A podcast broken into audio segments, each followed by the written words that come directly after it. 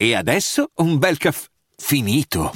Perché rischiare di rimanere senza caffè quando puoi abbonarti a Caffè Borbone? Prezzi vantaggiosi, costi di spedizione inclusi, tante possibilità di personalizzazione e l'abbonamento lo sospendi quando vuoi. Decidi tu la frequenza, la qualità, scegli tra le cialde e capsule compatibili e crea il tuo mix di gusti e miscele. Mai più senza caffè con l'abbonamento Caffè Borbone. Tutte le info su caffèborbone.com. Nel tennis non tutti i punti sono uguali e spesso quelli più importanti li vincono i giocatori più forti. Quante volte abbiamo sentito questa frase? Beh, la partita di ieri fra Christopher Eubanks e Stefanos Tsitsipas è l'esempio perfetto di come il primo concetto sia innegabilmente vero, mentre il secondo meno scontato di quanto sembri. Questo, la partita tra Carlos Alcaraz e Matteo Berrettini e le molte altre cose interessanti accadute ieri a Wimbledon nel nuovo episodio di Slice. Nej, Civil service. In quasi ognuno degli indicatori statistici mostrati a fine partita, Stefano Tsitsipas ha ottenuto numeri migliori rispetto a Christopher Eubanks. Ha avuto percentuali al servizio sia sulla prima palla che sulla seconda palla più alte, ha ottenuto più break e più palle break, ha fatto sì 16 vincenti in meno in 5 set rispetto all'americano, però ha anche 39 errori non forzati in meno. E per concludere, alla fine della partita Tsitsipas ha vinto ben 12 punti in più del suo avversario. Insomma, a guardare i numeri si riesce a capire come la partita di Tsitsipas non sia stata qualitativamente inferiore a quella di Eubanks, anzi i numeri dicono che c'è stata una certa superiorità complessiva eh, nel gioco. Qual è stata la differenza? Beh, la differenza, come, come, dicevo nell'introduzione, è stata la capacità di essere efficaci, di conquistare punti nei passaggi chiave della partita. E la leggerezza, ancora una volta in campo mostrata da Christopher Eubanks, unita alla brillantezza del suo gioco e delle sue soluzioni, sono riusciti a fare la differenza. Soprattutto nel quinto set, ma anche in alcuni passaggi decisivi del secondo set, quando Tsitsipas aveva in mano eh, la partita, ha vinto il primo set al tiebreak del secondo si è probabilmente assistito a quello che è stato il crocevia vero dell'incontro scontro che poi ha segnato una partita di grande equilibrio. Un'impresa, quella di Eubanks, che sicuramente solo qualche settimana fa sembrava impossibile e che in realtà però eh, ha delle ragioni perché il suo gioco nonostante eh, la sua titubanza a inizio della stagione sull'erba come mostrato in quello scambio di messaggi con King Kleister diventato virale sul web in cui lui sostanzialmente eh, diceva di essere molto a disagio i primi giorni insomma durante i suoi primi giorni sull'erba e chiedeva consiglio beh in realtà il suo tennis dicevo è perfettamente adatto al gioco sui prati ha vinto Mallorca e adesso una corsa, eh, una corsa inarrestabile apparentemente fino adesso durante un torneo di Wimbledon che lancia con grandissimo ritardo eh, la carriera di un giocatore che ha sempre mostrato delle, delle, doti eccezionali all'interno però di un tennis che come rendimento è sempre stato un po' tutto per aria, molto discontinuo, capace di, di grandi sprazzi e poca consistenza. E non è finita qui perché il prossimo incontro contro Daniel Medvedev, oltretutto incontrato a Miami qualche tempo fa in una fase avanzata del torneo nel primo exploit dell'anno di Eubanks, è qualcosa di tutt'altro che scontato perché l'americano ha tutte le carte per mettere in difficoltà anche Daniel Medvedev, proprio per la possibilità di esporre la sua posizione in risposta, forse come nessun avversario è riuscito a fare finora eh, contro il russo, almeno in questo Wimbledon. Per Tsitsipas, un torneo a metà, c'è stata la bella vittoria contro Andy Murray in cui ha mostrato molto carattere, molta personalità e poi invece ieri c'è stata questa caduta di tensione relativa appunto perché la partita di Tsitsipas non è stata giocata male, sull'erba però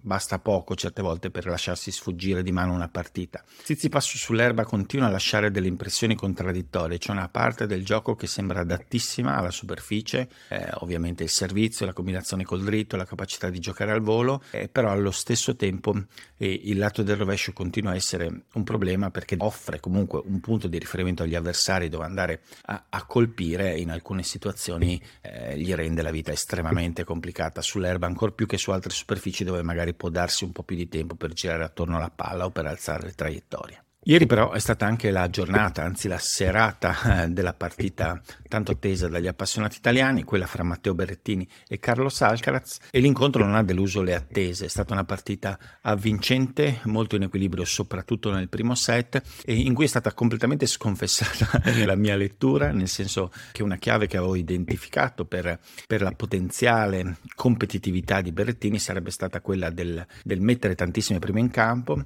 Berrettini l'ha fatto E la cosa sorprendente è che non è bastato. In generale non è bastata una buonissima prestazione del giocatore italiano che si è riuscito ad accaparrare il primo set e ha approcciato alla perfezione la partita dando un'impressione iniziale di poter veramente riuscire a, a compiere un exploit abbastanza clamoroso pensando solo a qualche giorno fa. E però poi mano a mano invece Carlos Alcaraz ha confermato quanta qualità ci sia, ci sia già nel suo tennis e quanta qualità ci sia già nel suo tennis su erba. Lo spagnolo nel secondo set ha cominciato a prendere eh, le misure al servizio di Berrettini, a rispondere tantissimo, a procurarsi moltissime occasioni nonostante l'alta percentuale di prime dell'italiano e a cambiare completamente il punto di equilibrio degli scambi e, e di conseguenza anche della partita, prendendo sempre di più in mano il gioco grazie a un'aggressività consistente, diciamo, mm, veramente quasi unica in questo momento sul circuito. Le armi a disposizione di Alcaraz sono sempre di più e, e riescono sempre ad essere più efficaci su qualsiasi superficie e quindi in realtà per Matteo Berrettini non c'è molto da recriminare, anzi questo torneo lascia una quantità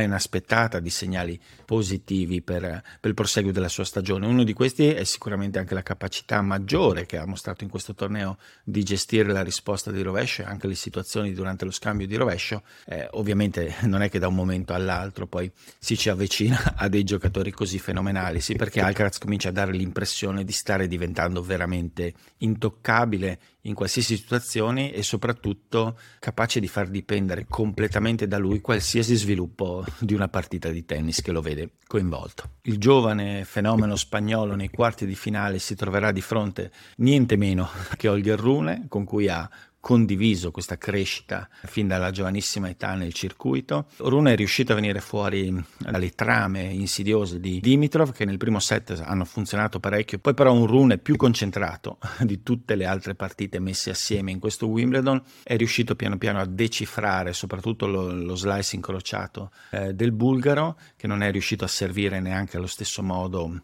fatto nelle partite precedenti e piano piano ha fatto valere in questo momento un tonnellaggio superiore rispetto al bulgaro che in questo momento si trova di fronte a una generazione di giocatori che riescono abbastanza agevolmente a interpretare le sue soluzioni tecniche insomma. Quindi eh, Dimitrov se vorrà essere competitivo contro questi ragazzi insomma dovrà riuscire a ritrovare un'altra volta una dimensione un pochino più offensiva al suo gioco perché semplicemente variare molto da fondo campo non è sufficiente contro giocatori come Rune, Alcaraz eccetera eccetera Chiudendo la panoramica su quanto sono riuscito a vedere del tabellone maschile, c'è stata la conclusione della partita di Novak Djokovic, che ha vinto alla fine contro Hubert Urkaz in una partita che si è un pochino complicata nella prosecuzione. Urkaz è riuscito a strappare il terzo set a Djokovic, a brecarlo nell'unica occasione della partita, ma Djokovic a inizio quarto si è immediatamente ricomposto e ha portato a casa l'incontro senza complicarlo ulteriormente. Una nota su questo match, si è sottolineato tantissimo la qualità del servizio di Urkaz, che nelle, nei primi due set è stato quasi intoccabile intoccabile pur poi perdendoli eh, al tiebreak, però poi se uno va a vedere anche in questo caso i numeri a fine partita ci accorgiamo che il rendimento di Djokovic al servizio complessivo è stato superiore. È incredibile quanto continui, nonostante l'evidenza, a rimanere un po' poco raccontato e, poco sottolineato questo aspetto eh, di qualità del tennis di Djokovic. Su erba la gestione del servizio e dei suoi turni di servizio in generale è sostanzialmente ai limiti della perfezione, di un livello assoluto. Rimane non appariscente perché non riesce a sviluppare una velocità pazzesca con la prima palo o a fare un numero eccezionale di ace, ma è praticamente inattaccabile sui suoi turni di servizio. E e, questo bisogna, bisogna, considerarlo perché eh, spesso si fa riferimento alla sua bravura eccezionale in risposta, però probabilmente la differenza maggiore eh, in grado di esprimere qualità e di separarlo dagli avversari è proprio in questa invisibile qualità nella gestione dei suoi turni di servizio. In campo femminile sono riuscito a seguire con attenzione un paio di partite. La prima di queste è la sfida fra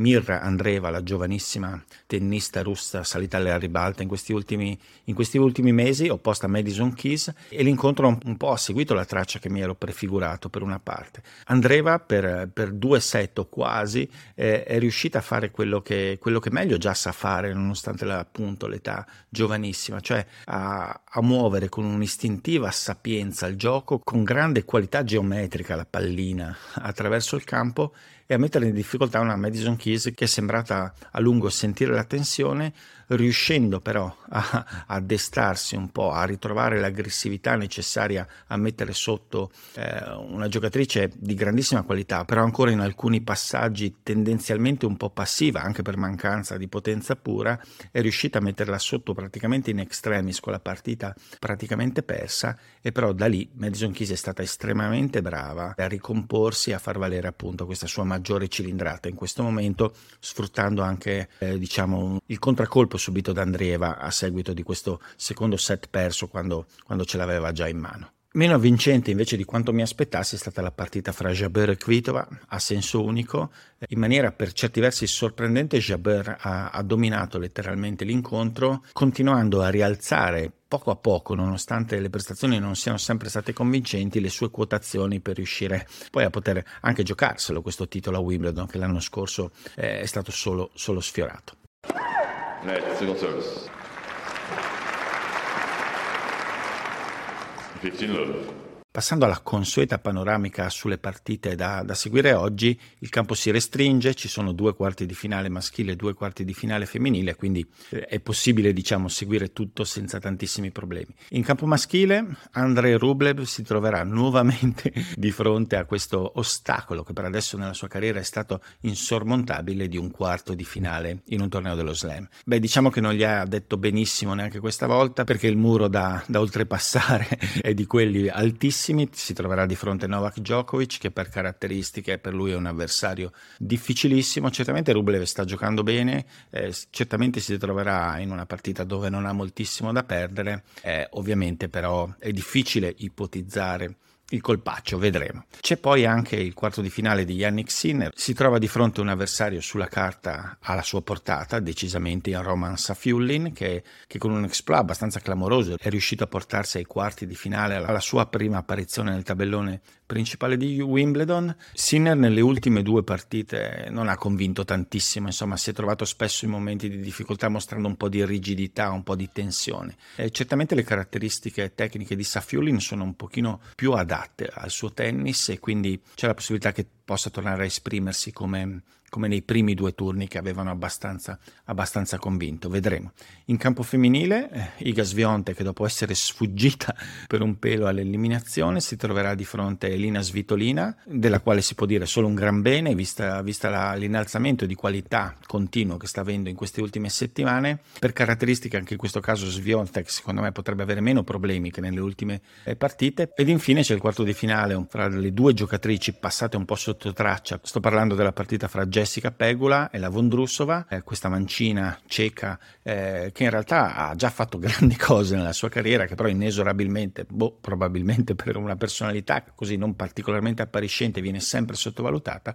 Insomma, queste due giocatrici comunque si andranno a giocare una semifinale a Wimbledon, che non è, non è decisamente poca cosa. È tutto per oggi, ci vediamo domani per vedere appunto cosa, cosa sarà accaduto in questa giornata e per dare un occhio a quello che poi ci proporrà il torneo successivamente. A presto. Vacanze in Sicilia o in Sardegna. Con i traghetti GNV viaggi in relax, porti tutto quello che vuoi e ottieni super vantaggi. Col nuovo programma Fedeltà MyGNV accumuli punti viaggiando, ricevi un cashback del 20% e tanti sconti a bordo. Non c'è modo più conveniente per andare in vacanza. Scopri i dettagli su gnv.it.